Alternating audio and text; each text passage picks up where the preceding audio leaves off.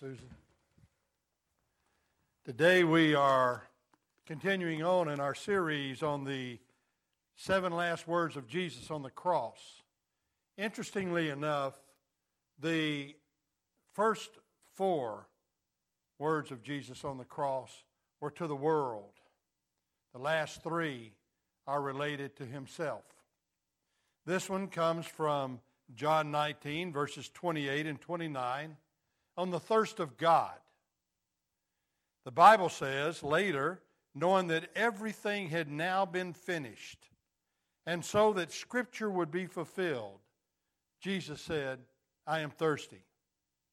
A jar of wine vinegar was there, so they soaked a sponge in it, put the sponge on a stalk of the hyssop plant, and lifted it to Jesus' lips. Well, we have a few things that we want to be reminded of in the thirst of God here. First of all, we recognize the fact that this is not the same combination of vinegar and wine that was offered, according to the 15th chapter of Mark, to Jesus and the thieves on the cross as they entered that place of Golgotha where the crucifixion was to take place. Wine and vinegar was offered to those who were being executed as a kind of a numbing uh, potion to try to numb the, the effects of the crucifixion. And Jesus refused that because he wanted to be in complete control of his faculties. But we see here where Jesus had been struggling. And why? Because this was the thirst of human need. Jesus had had that evening with Pilate and with others who had mocked him and abused him and had beaten him. They had mocked him and spit on him. They, they jeered at him as he carried his cross through the streets of Jerusalem toward Golgotha. Here we have Jesus in his weakened state from 9 o'clock in the morning until 3 o'clock in the afternoon, six hours on the cross. And it is that, that slow suffocation of a man as the lungs collapse, and it is the dry thirst that comes as a result of being out in that sun through the mid part of the day. Can you just imagine how you would feel? Did he thirst? Absolutely, he thirsted. He thirsted because of his human need. He was on the cross for those six hours, having experienced the other kind of pain as well. But he was aware of his human need during his temptation experience right after the, his baptism, his entry into public ministry. 40 days he was without bread and water and was tempted by Satan himself, and yet he resisted that. You know, when I see this, I recognize the fact that Hebrews 4 tells us that he was tempted in every point as we are, yet knew no sin, and yet you and I can be absolutely convinced and, and committed to the fact that Jesus has experienced everything that you and I will ever experience and yet has overcome it. Here on the cross, he has that thirst. He has that thirst that is his human need. He understands when we thirst. Some of us are, are really uh, concerned about this coronavirus. Jesus understands this. None of this takes God by surprise, folks. And we can either follow fear or we can follow faith. We can understand that God is in control of the situation. He knew it was coming. It's here. God understands the human need and the human weakness. And as we see some of the responses to it, uh, the human foibles as well. Uh, Jesus identifies with our human needs. And the Bible also says that he did this so that Scripture would be fulfilled. Psalm 69 21 says, They gave me vinegar for my thirst. Psalms 22 15 says, My tongue sticks to the roof of my mouth. And so, not only does he understand our needs, but he also is there in his desire to fulfill the Scriptures. He is the Word, the Word became incarnate and dwelt among us, and we beheld his glory as of the only begotten Son of God. The Word incarnate is Jesus. He was the author of these words that the psalmist expressed. Well, that's human need. But then, secondly, I think there's that thirst of righteousness that he had. Uh, back in the Beatitudes, uh, when he was preaching the Sermon on the Mount, Jesus said, Blessed are those who hunger and thirst after righteousness, for they shall be filled.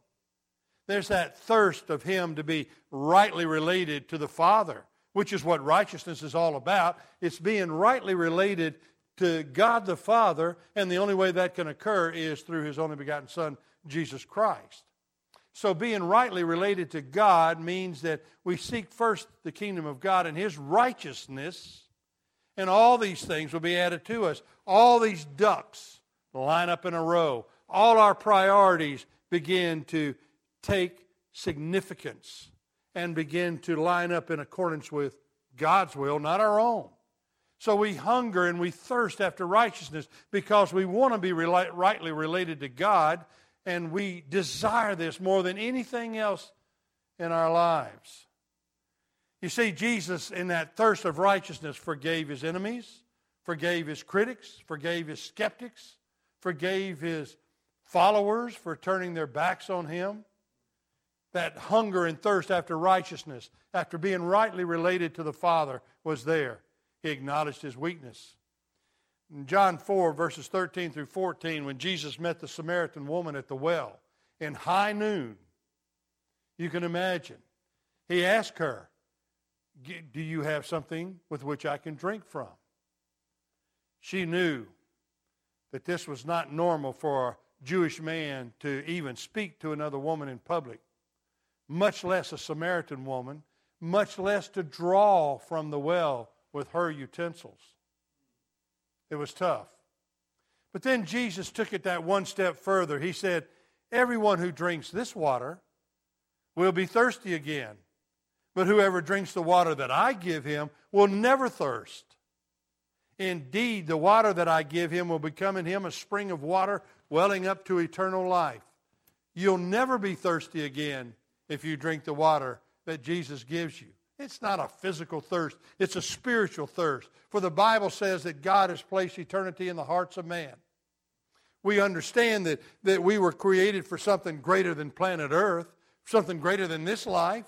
We know that in our hearts and mind that God reigns supreme that He is the creator, He is the sustainer of life. We are created in His image. We long to be with Him for all eternity.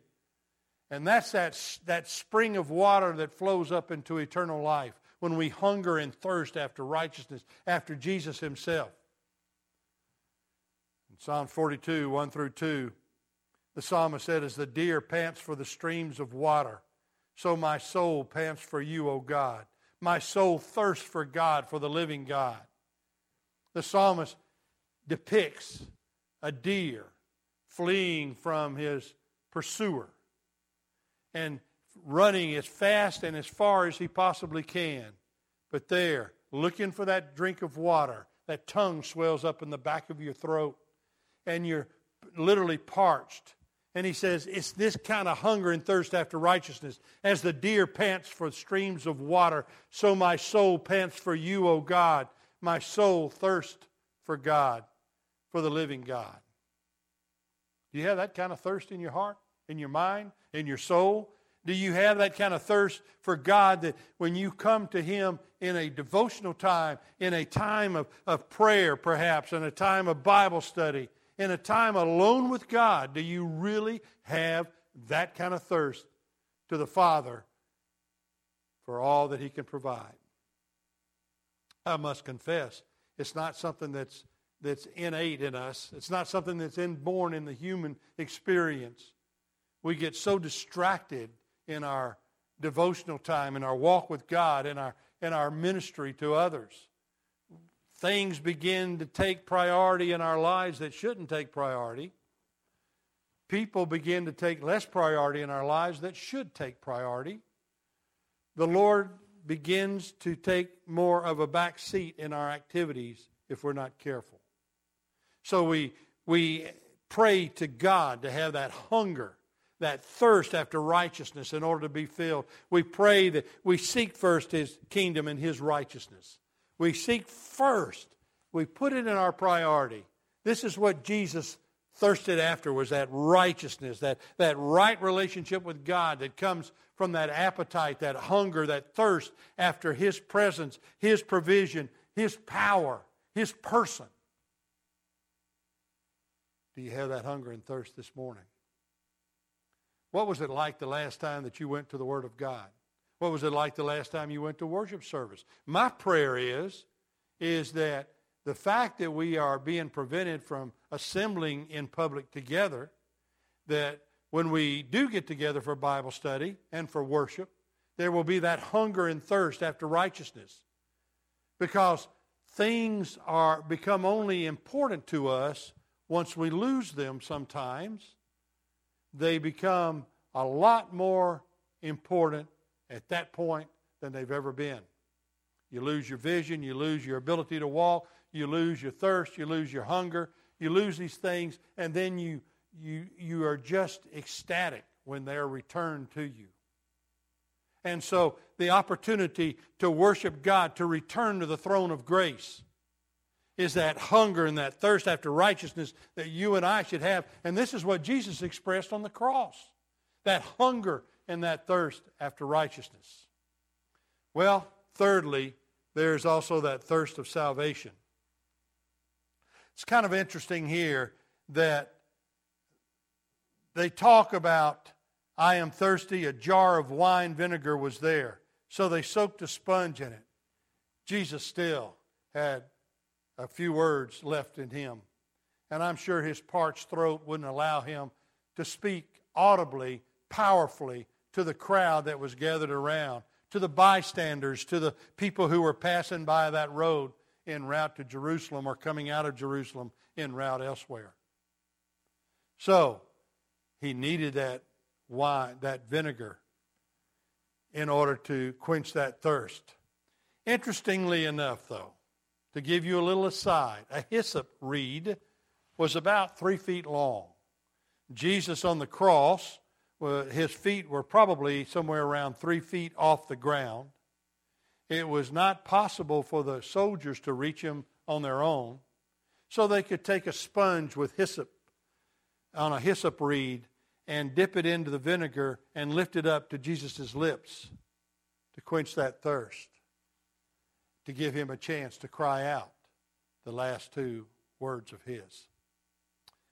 But where do we read about the hyssop? Do you remember? It was in the 12th chapter of Exodus when the plagues were coming over Egypt. And there was, they, they told Moses, and Moses instructed the people as God revealed to him. This is what I want you to do tonight. The angel of death is going to pass over the houses. The firstborn of each family will die unless you take hyssop you got it? Dip it in the blood of the Lamb and put it on the doorpost and the lintels of your house. And it's the blood of the Lamb that is going to cover your sins. And the angel of death will pass over. Why do we have Passover? Why do we observe Easter? This Passover lamb, Jesus, is the one who died for all of our sins once and for all.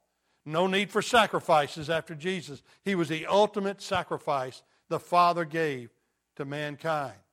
Wow. That's exciting stuff. The Bible tells us that John, John 129, John the Baptist declared, Behold the Lamb of God who takes away the sin of the world. The Lamb of God was, was apparent to this prophet, this forerunner of Jesus Christ. There the Lamb of God was revealed to those awaiting to be baptized by John in the Jordan River. The Lamb of God who takes away the sin of the world. What does Revelation say? In Revelation 5:12, worthy is the lamb that was slain to receive power and riches and wisdom and might and honor and glory and blessing. Worthy is the lamb to receive these things. the Lamb of God. So this hyssop had to trigger a lot of memories in those who were Jewish that were passing by or who were in the crowd. This hyssop that was put up to the Lamb of God, knowing that his blood was covering the sins of those who would trust in him as their personal Lord and Savior. The thirst of God, the thirst of God in the salvation of mankind. The Bible says he gave his life a ransom for many. Not for everybody, but for many. For who? Whose blood, Jesus's, covered whose sins? Ours. Who would believe in who? God the Father through Jesus Christ our Son, His Son. And it's that kind of expression that you and I have come to appreciate, those of us that follow Jesus Christ. There are others that just believe, well, you know, I just think that if there is a God, maybe He just wants me to just go about with my th- earthly things. Maybe my good will outweigh the bad, and, and God's an accountant, and He's got a ledger, and, and He looks over here on the, the right page, the positives, and if they outweigh the negatives on the other page, then He'll let me in. The enemy has fooled you in that sense. The only way to heaven is through Jesus Christ.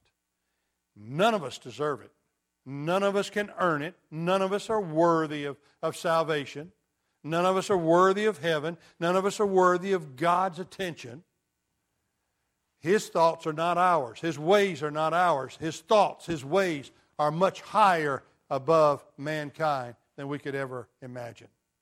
And so we understand that salvation comes only through Jesus Christ. This Easter season is our reminder of how God gave his only begotten Son to die on the cross for our sins so that we, by faith through him, might be saved. Everyone who believes in the Son has life. Everyone who does not believe in the Son of God does not have life. It's that clear. People always talk about how, how there's so much gray in there. There's no gray. It's all black and white. It's all absolute. It is all definitive through the scriptures of God. Jesus died. His thirst for us was a thirst of human need. His thirst for us was a thirst of righteousness, to be rightly related to God through Him. And His thirst through that was for our salvation. The blood of the Lamb. Jesus said at that Last Supper, that night, of that Passover feast, He said to the disciples, This wine, this juice, represents my blood, which is shed for your sins, for the remission of your sins, for the cleansing of your sins.